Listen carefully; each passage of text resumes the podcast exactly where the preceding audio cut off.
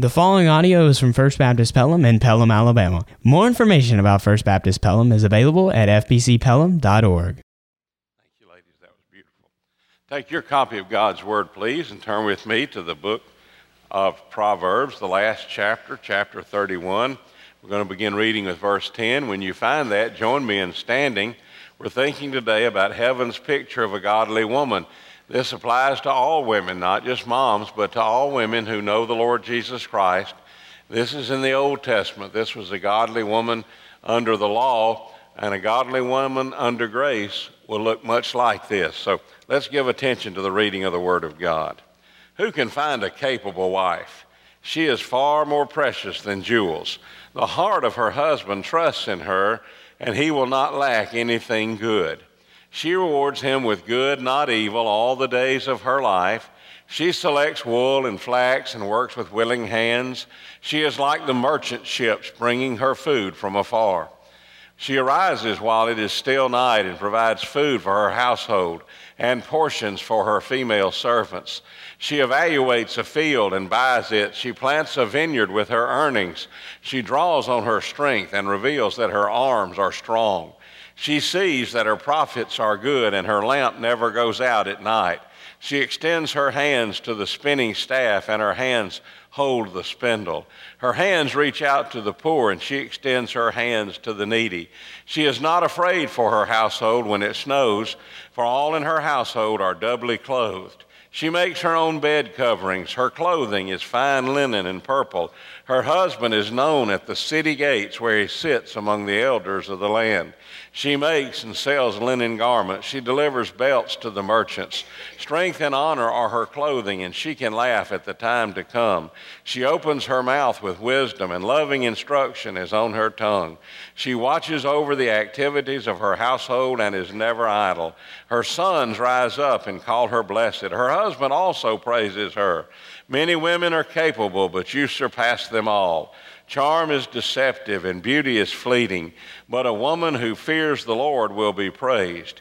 Give her the reward of her labor, and let her works praise her at the city gates. May God add his blessing to the reading of his word. You may be seated. You know, I've preached, uh, this will be my 35th Mother's Day sermon at Pelham. I never will forget in 1979, that is the only Sunday, Mother's Day 1979, is the only Sunday in the last 43 years that I wasn't pastor of a church.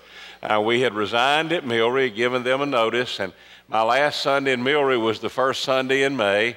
And Mary and I discussed it, and we'd not been to church with our mothers at First Baptist Center Point many years. And so we decided that on that Sunday, in 1979, we would go to Centerpoint and be with our mothers. That was the last time we were ever with our mothers in their church on Mother's Day. They would always come to Pelham uh, and visit with us on Mother's Day, uh, mainly because that's where their grandkids were. Not to hear me preach, I can assure you. It was more likely that they were here to play with the grandkids and be with them on Mother's Day. But that was a special Mother's Day. And then on Monday, uh, which I think was May 15th, I began my ministry here. So uh, this week I will celebrate my 35th anniversary and begin my 36th year, but uh, it's only going to be just a week or so. And uh, then I'm going to be stepping down. Now, don't worry, they're going to have somebody here in the pulpit. In fact, uh, I'm kind of scared about coming back. I'm scared that uh, the guy in the pulpit will be so much better than me that when I come back, y'all will throw rocks at me. So I'm going to, I may kind of sit up there in the balcony and, and, and try to be obscure up there uh, for the first few weeks so I don't get stoned uh, here in my church because y'all have such a better preacher than I am preaching in this pulpit. But I, I, if, you have, if you're one of those people that mark in your Bible every time I preach on a text, your Bible is going to be heavily marked up on Proverbs 31 because it is the greatest tribute to women I know of anywhere. I don't know of any other tribute in any literature that pays more honor and gives more respect to godly women than Proverbs 31. Now, I learned something this week. I was going back and looking at places, and I had never visited John MacArthur's website, so I did on, on this particular passage. And he said this when he preached on this on May 11, 2003. He said, This is not a woman in particular, but a full length portrait of the ideal woman. Well, I had been preaching on this for years, and I really thought this was a woman. In fact, if you read Proverbs 31, you'll find that these are not the words of Solomon. Now, Solomon didn't steal them. He gave the man he got them from, uh, he gave him credit for it. He said, These are the words of King Lemuel.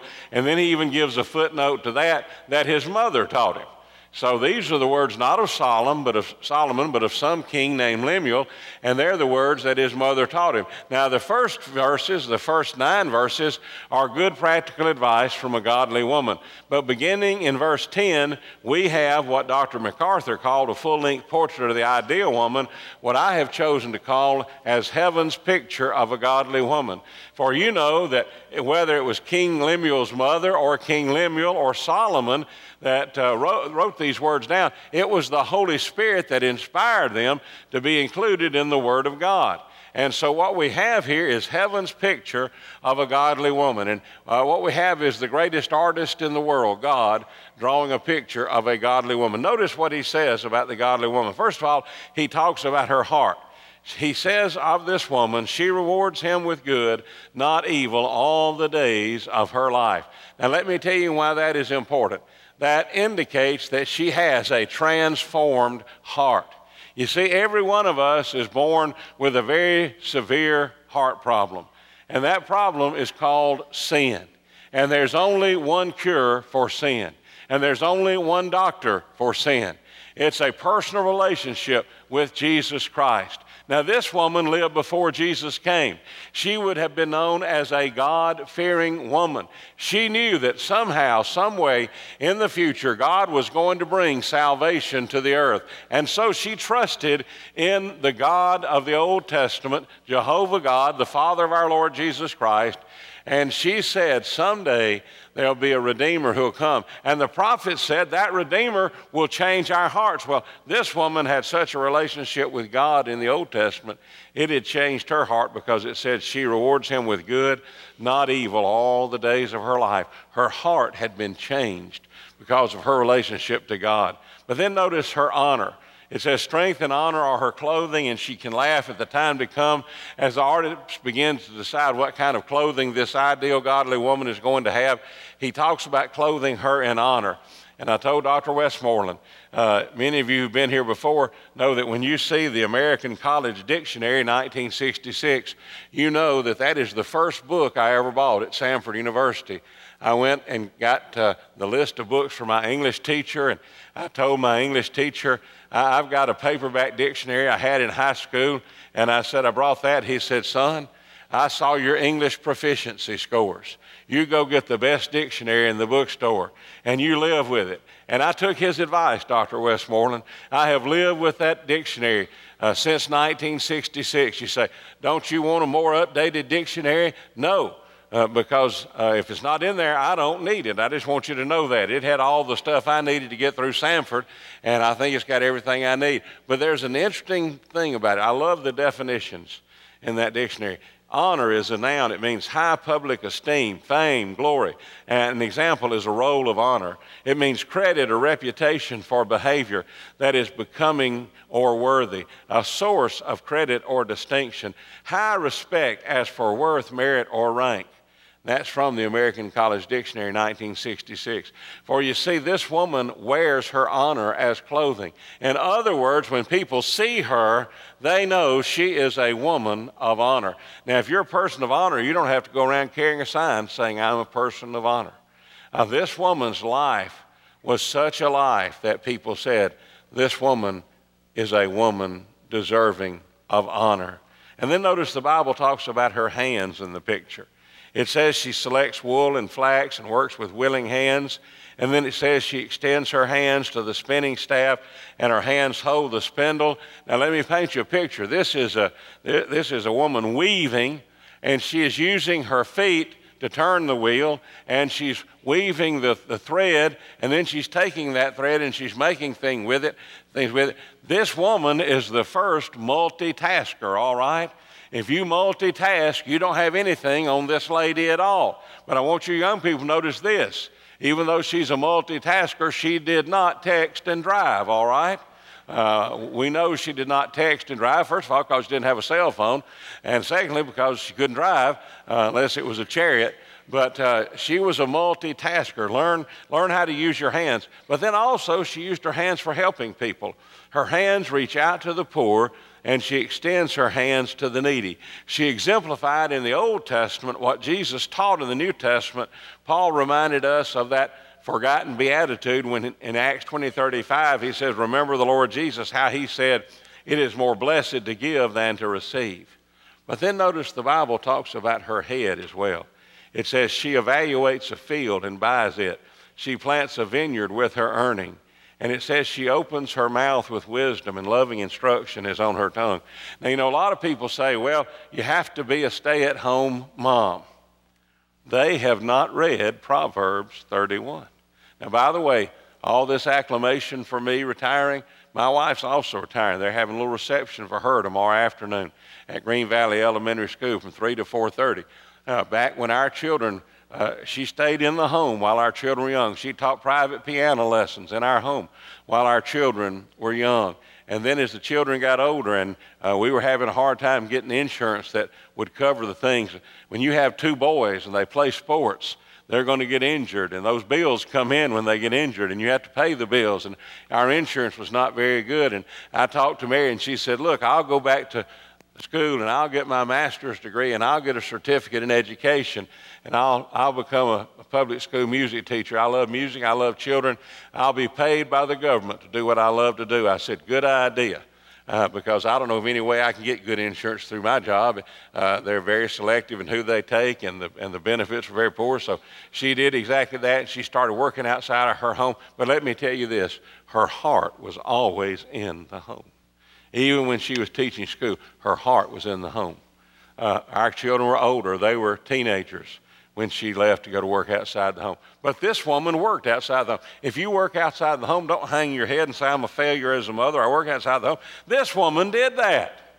She used her hands and she used her head. Uh, when I was a young boy, uh, there was a show on television called I Love Lucy. And that was the most popular show on television. I mean, in those days, everybody said, on Monday night, I'm going to be at home because I Love Lucy's coming on. And we couldn't wait to see what Lucy was going to get into. Do you remember why Lucy got into so many bad situations? Because Lucy, and I, again, I'm trying to be kind here, Lucy was a few bricks shy of a load, if you know what I mean. That's why we watched it. And, and we all thought that was hilarious. I mean, I remember her stomping grapes, and I remember her drinking Vitameatavegamin that had about 98% alcohol, and by about the third or fourth dose, she was soused. And, and I remember all those things. I remember laughing at those things. But you know, it made Lucy appear kind of like she was not very intelligent. Can I tell you that Lucille Ball was one of the most intelligent women that ever lived? She knew how to play that part. But she and her husband, even though they didn't make it in marriage, their company, Desilu, became one of the most profitable companies in the American business world and sold it for millions and millions of dollars later on. She had it in her head. Ladies, don't be ashamed of your knowledge. Don't be ashamed of your learning. This woman used her head in the right way. But then notice her hope. Charm is deceptive and beauty is fleeting, but a woman who fears the Lord will be praised. I love this. Her sons rise up and call her blessed. Her husband also praises her. And this begins with who can find a capable wife? She is far more precious than jewels. Give her the reward of her labor and let her works praise her at the city gates. Now, do you remember what her husband did while she was doing all this work? I want to remind you, ladies, this is the job of the husband. And when I retire, this is going to be my job. Mary has already got a piano student signed up for this summer. And so I'm going to encourage her to get more of them. And I'm going to sit at the gates of the city of Pelham. And as she goes in and out teaching piano students, I'm going to say, Look at that woman. Isn't that a virtuous woman? My, my, my. She is worth far more than rubies. And I'm going to do what this woman's husband did. I'm going to sit in the gates of the city and brag on my. That's exactly what that means there. It said her husband sits in the city gates and she's praised in the city gates. Who's doing the praising? Her husband. Now, I want to tell you, man, if you've got a good wife and, and she's a hard worker and she has been a good mother, you need to let her know that. You need to praise her. I remember when I was pastor at Millry Baptist Church, I had a guy in my church. His wife told me she, he, he had never thanked her for one meal, and they had been married for over 20 years. And so I preached a sermon on Mother's Day about being grateful for all that your wife did for you. And she invited me to her home for lunch that day. And I went with a dual purpose. I went, first of all, to eat, but I also went, secondly, to lay a trap for that rascal. And after we got through eating, and by the way, he was a wild turkey hunter and he'd killed his limit of wild turkeys that year. And we had fried wild turkey breast and gravy with homemade mashed potatoes and all kinds of salads. And she had made a big strawberry cake for dessert. And I mean, man, I couldn't wait to get to dessert. I was, my mouth was watering just looking at that strawberry pie. When we got through, I had talked to all of his children, and Mary and I were in on it. And I said, Imogene, that's one of the best meals I've ever had. Thank you very much. And Mary said, You know, Mike's right. This is one of the best meals I've ever had. Thank you, Imogene. We went around her table. Every child at that table said, Mama, that was good. Thank you. And came around to her husband. He is sitting there like a knot on a log. You said, What did you do? I said, Now, you know this is Alabama. The guy's name was Bobo. I said, Bobo, what did you think about that meal? You know what Bobo said? He said, It's all right. I wanted to slap him myself. I said, Bobo, did you not hear all of us tell Imogene, thank you for that delicious meal? Yeah, well, I feared if y'all thanked her, she didn't need me to thank her. That proved that some men are thick as a brick. He finally, after we harassed him for about 10 minutes, said, Thank you very much for that good meal. Now, the sad thing about that was it took us about 10 more minutes him before he said it.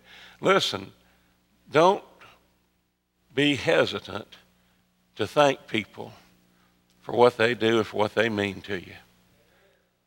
Because there'll come a day when you may not be able to thank them. I'd love to thank my mama today for all the time she took care of me. Dr. Westmore, from the time I was born, my mother said, You're going to have a college education. There was a time in my life when I wanted to be a cowboy. I wanted to ride the range. I wanted to wear a six shooter. I wanted to herd cattle. I wanted to brand cattle. I wanted to be a cowboy. You know what my mama told me? She said, Son, if you want to be a cowboy, you can be a cowboy, but you're going to be a cowboy with a college degree. My mama taught me that. From the t- you know what? I, by the time I was in kindergarten, it was determined I was going to have a college degree. And there were times at Samford when I struggled because college was hard. It wasn't, I breezed through high school. When I got to Samford, it was tough. And I thank God for the professors at Samford that helped me learn to study because I could have never fulfilled. But I know that day I walked across Seibert Gym and took my Samford diploma from Dr. Wright. I looked up and my little mama was crying because she had told her son, son, you're going to get a college degree. You see, I'm thankful that she had enough confidence in me that she said, You're going to make something of yourself. You're going to be something. You're going to get a college. You say, I don't have a college degree. Well, don't worry about that. You don't have to have a college degree to be a godly person. But I want to tell you, we need more people to encourage us like my mom encouraged me. You're going to get that college degree. You're going, you're going to do something with your life. That's what a good mother does. Now, there's a beautiful Hebrew word picture in verse 28, and I have missed it all these years. This week I saw it for the very first time. When it says her sons in the King James, it says her children rise up and call her blessed. I always had the picture like uh, at a ball game and somebody, Brother Phil, scores the winning basket and you, you jump up and you cheer. Or when somebody kicks a field goal and you jump up and you cheer. I always thought it was like that. Man, it was so exciting. Hey, mom, hey, go, way to go, way to go, way to go, mom. It's not that at all. You know what this is? This is not a sporting picture, it's an agricultural picture. It's a picture of a mother whose life is so fruitful that her children are like little seedlings that come up.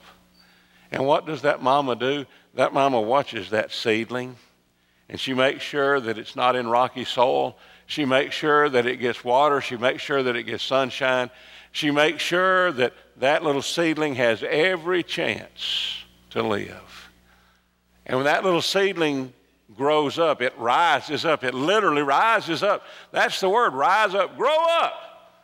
What this means is that a mother's reward as a godly woman is watching her children, boys and girls, grow up and to be, being godly people. That's what it means to rise up and call her blessed.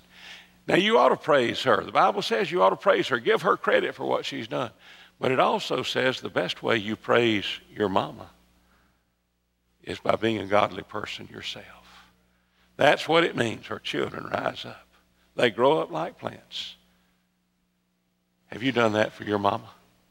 Are you a godly person? Are there things in your life that shouldn't be there? Maybe there are things you need to do. Some of you need to be saved. Some of you need to give your heart to Christ today. You say, on Mother's Day, I can't think of a better way to please your mama than give your heart. And you say, what if my mom's not a Christian? Listen, if she knew what Christian moms knew, she'd want you to be a Christian.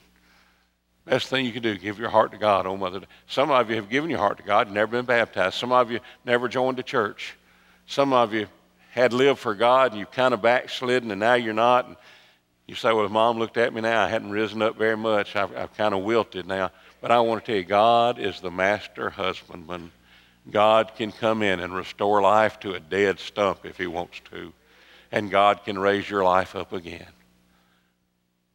Her children rise up like plants. And they grow and they reproduce. And that's the best thing you can do for a godly woman. Emulate all the good things that she did and praise God because that's what she did. Let's pray together.